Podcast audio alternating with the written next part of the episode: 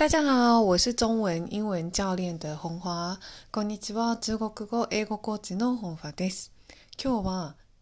睡眠と学習どっちが大事というテーマについてお話ししていきたいなと思っています。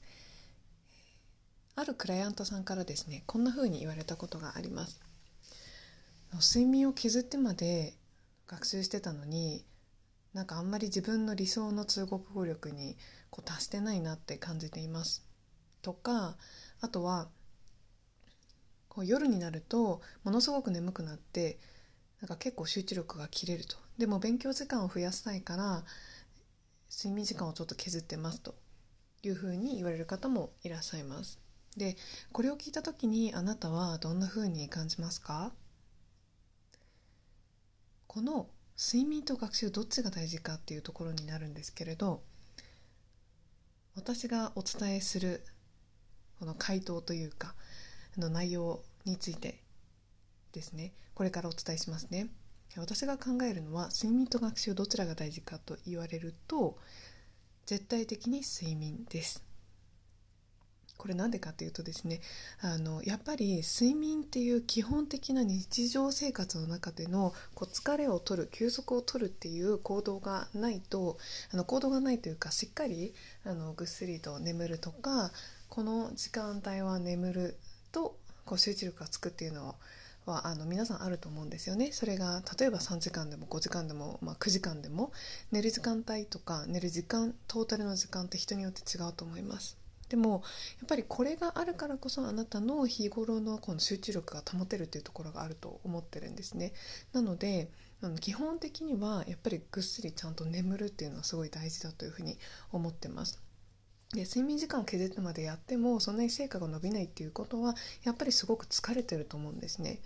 であのどこかしらで中国語の学習をするっていうのはやっぱりすごく大切なんですけれど睡眠時間を削ってまでこうずっとやろうとするっていうのはあんまりお勧めしてません。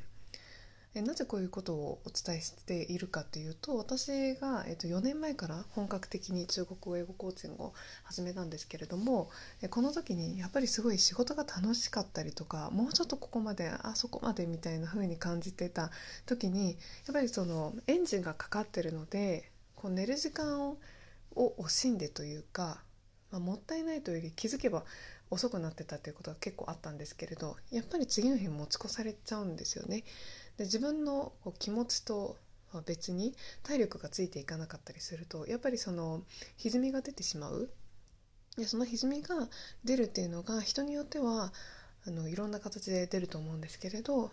ぱり自分の中でのまモヤモヤが溜まっていったりとか思うように物事がうまくいかないことについてこう必要にこう落ち込んだりとかそういったことがあると思うんですよね。なので睡眠と学習そのどちらが大事かといえばやっぱり睡眠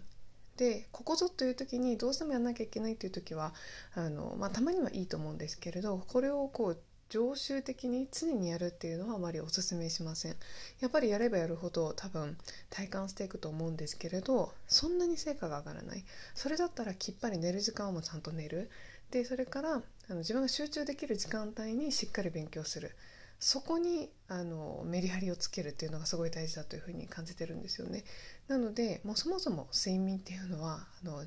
生活の中で絶対大事なものだから皆さんやってること。なのでここを無視してまで学習すると逆に能率が下がるので睡眠は是非あの優先順位は高く置いてでなおかつ学習もじゃあどこでするかっていうのをきちんと考えながらやっていくっていうのをお勧めしたいなと思っています。はい、ということで今日もお聴きくださりありがとうございました。谢谢大家收听，期待下次再见面。